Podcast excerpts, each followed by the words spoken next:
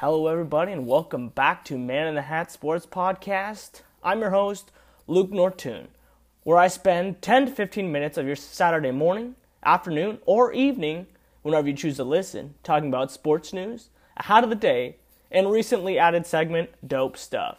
You can always follow along on Apple Podcasts and Spotify under Man in the Hat Sports Podcast.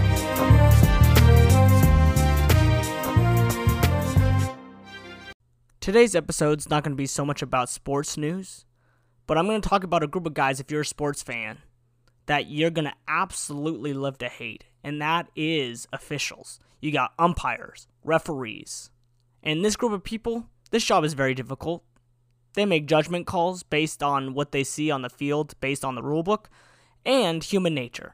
And this is why this job is so difficult. I can never be one, but over time, people see that referees have been known to make terrible calls. And that, like I said before, is due to judgment calls and the rule book, so it's not so clear cut and dry. They have to make those decisions for themselves. Obviously, I would give a lot of credit for these for these guys. I could never do it, you know. So props to them when they make the right calls and nobody says anything. But as soon as you make a bad call, everybody's on your butt about it. And so I'm going to talk about some instances where these refs have been called out for their bad calls on and off the field some instances where referees bet on their own games, where they make makeup calls, and just straight up blowing calls that re- lead to rule changes. And so stick along with me today, and you're going to hear about these stories across the professional leagues from the NHL, the NBA, and the MLB. Without further ado, let's jump into it. The year's 2007. Former referee Tim Donaghy was charged pleading guilty to gambling charges. And now it is seen that he, for four seasons, had bet on NBA games, and even some of those he had officiated himself. He even advised professional gamblers so they could financially gain as well. This is garbage. You can't be an official, bet on your own games, so you can gain from that.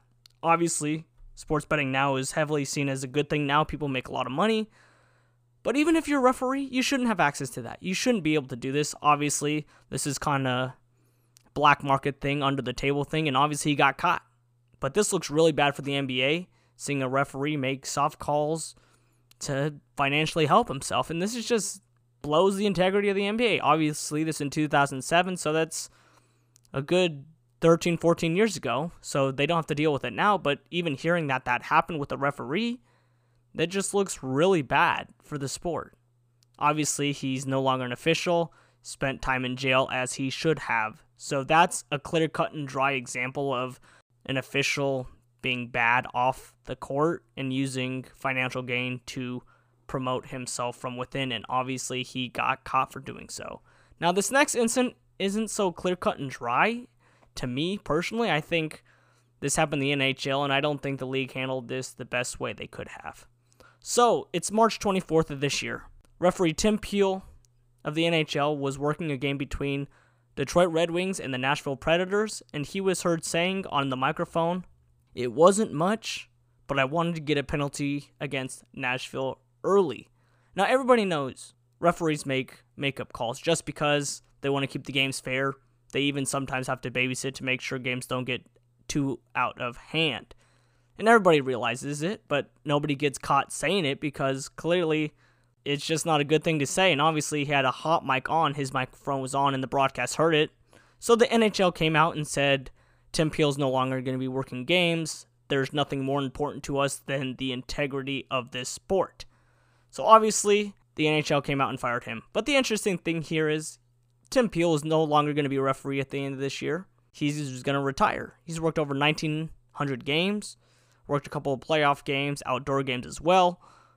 And I don't think this is the best move for the NHL because everybody knows refs make makeup calls because that's just part of human nature. And I agree with this. Like, I understand that this happens. You see soft calls happen all the time. But this is unfortunate because nobody hears about it live because nobody has their mic on to hear it. This is just an unfortunate situation where one of the referees had his mic on and was caught saying what he said. Like I said before, I don't necessarily agree with the NHL. They have other issues to worry about than just makeup calls because people admit it's something that happens in the world of referees. And now, this next instance, if you're a football fan or even know anything about football, the year's 2019. New Orleans Saints and the Los Angeles Rams are playing in the 2019 NFC Conference Championship game. It's late in the game. Drew Brees throwing a pass to receiver Tommy Lee Lewis. He got whacked for pass interference from defensive player Robey-Coleman. Pass interference was not called. Saints were irate. Sean Payton was ballistic, throwing paper down, yelling at the refs. They did not call this. It's a subjective call. You could not replay it, you could not review it. So they did not call this. The Saints ended up losing this game. The Rams would go on to lose the Super Bowl 13 to 3 to the Patriots. But back to the game. Even the defending player said he whacked this man's butt, so he knew he was trying to stop the touchdown and interfered with him. And the refs, even after the game, said they missed the call, which this does not help anybody because there's obviously no accountability there. You can say all you want, oh, we blew this call, we missed it. But that doesn't make anybody feel better because you clearly missed the call. And to be more blunt with you, the next season they added a new rule where you can challenge pass interference based on this call. And now people would think this would be successful, but really this new rule was not that successful. Over the course of that 2019 season, pass interference was challenged 81 times during the season, and unfortunately, only 13 times were those challenges won, meaning 16% of those were successful. This looks really bad for the league. And I don't even think even adding a challenge was necessarily the best idea because pass interference is such a subjective call from the referees. Clearly, the NFC call I think was very blatant. The ref was standing right there, did not call it. Makes the sport look bad. But now you have that instance where, you know, even after one season of having the replay, they're cutting it out because it absolutely helps nobody.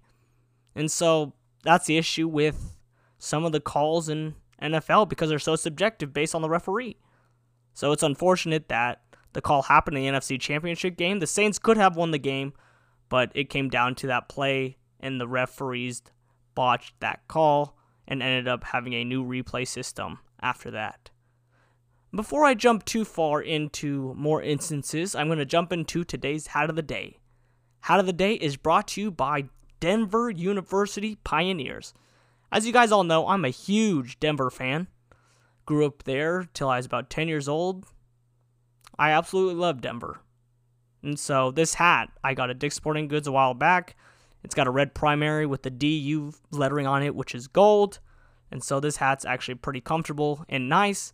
And the thing I want to point out here Denver University's got one of the best hockey programs in the nation. They've won a total of eight national championships and last won a championship in 2017 where they beat Minnesota Duluth in the championship game 3 to 2. So this hockey team is really good. It's obviously they're one of the better ones in the country. They're facing off with the top teams like Michigan, Notre Dame, teams like that, Minnesota as well. So it's good to see this team win a lot. Obviously, they've got 8. You know, obviously it's been a couple years since they won one, but I'd say they're still one of the better teams in the nation. And now I'm going to jump into today's dope stuff. And now this is awesome. MLB is finally coming back with some good uniforms. They created a partnership with Nike in 2019. Now, Nike's known to have some good uniforms. They have Color Rush with the NFL, where they do crazy colors and old logos on helmet stickers and things like that. They have the NBA, where they have city statement jerseys, where, you know, they go back to their city heritage and things like that. And now, Nike and MLB formed a partnership in 2019 after Majestic was a long partner, but they came out with a new concept this year, and it's known as the City Connect Uniform Series. And now only seven teams are going to get jerseys this year because MLB wants to take some time to release these to all the teams in the next couple of years. The goal of this jersey is to celebrate the bond between each team and its city, and so it explores the personality, values, and customs that create each community and their values. And so the first team that came out with one was the Boston Red Sox. And now this is a great jersey. I'm not a very strong Boston fan, but I can respect this jersey. It's got blue, it's got yellow, blue Boston lettering, and really the interesting thing here is where they drew this inspiration from. They drew this inspiration from the Boston Marathon. And now the primary front of the jersey is from the finish line of the Boston Marathon. You got the yellow primary, which is the finish line of the race, and you got the blue lettering, which is also in there as well. It's actually really awesome. And on the shoulder, too, they have a bib that resembles a racer's bib, which is really cool. And it has the 617 in there, which is the area code of Fenway Park. Now, I'm really excited to see what other teams are going to do this. I believe one of the other teams was the Arizona Diamondbacks, and I'm excited to see what they're going to do because this year's the 20th anniversary of them winning the World Series. In 2001, where they beat the Yankees, when Luis Gonzalez hit a line drive up the middle of the field against reliever Mariano Rivera.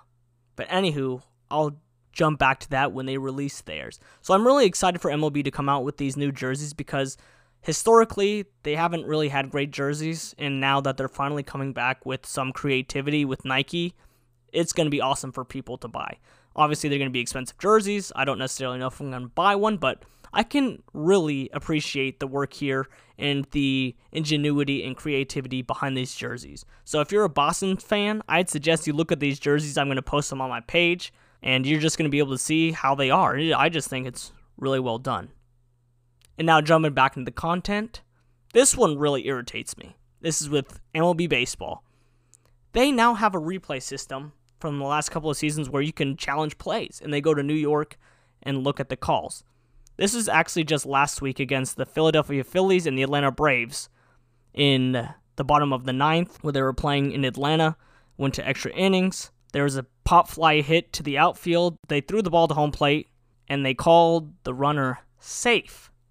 And now, from a couple angles, it looks like he's safe, but you look closer and they show multiple angles here.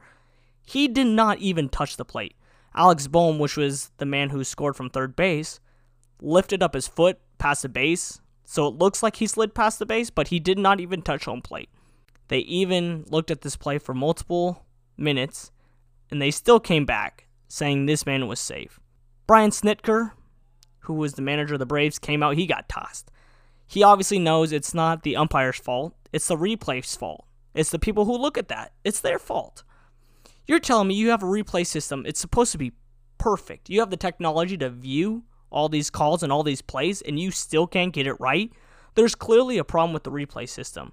Even some professional players come out and say how whack this is. It's like, what's the point of a replay system? You can't get this right. And I agree with them. If you're going to call a play like this when you have exact direct evidence, of what you're going to call and you don't call it, that's on you. It's not so much on the referees, obviously, because they can only see so much and hear so much, but they got to be held responsible. They they cost the Braves the game. The Braves should have won that game. It was a very bad call, in my opinion, and something's got to change. There's my rant on that call, but they got to be better there. You got you got the technology to look at this, and you still get it wrong. That just boggles my mind. That's all the info I got for you guys today. Thanks for tuning in. If you're listening for the first time today, I'd like to welcome you to the show. I'm actually really excited. I actually got a new recording setup. I got a boom mic, I got a condenser microphone where I can record, and so now my voice sounds a little bit better, and I'm absolutely stoked. So just tune in every Saturday, every other Saturday. I will post a 10 to 15 minute video. You can always follow along on Apple Podcasts and Spotify under Man in the Hat Sports Podcast, or you can always look at the link in my bio and you can directly go to the link without using Spotify or podcasts to listen. Thank you for tuning in today, and I will see you guys in two weeks because next week I am getting married to the love of my life, Sophia. So I will see you guys in two weeks. Thanks for tuning in.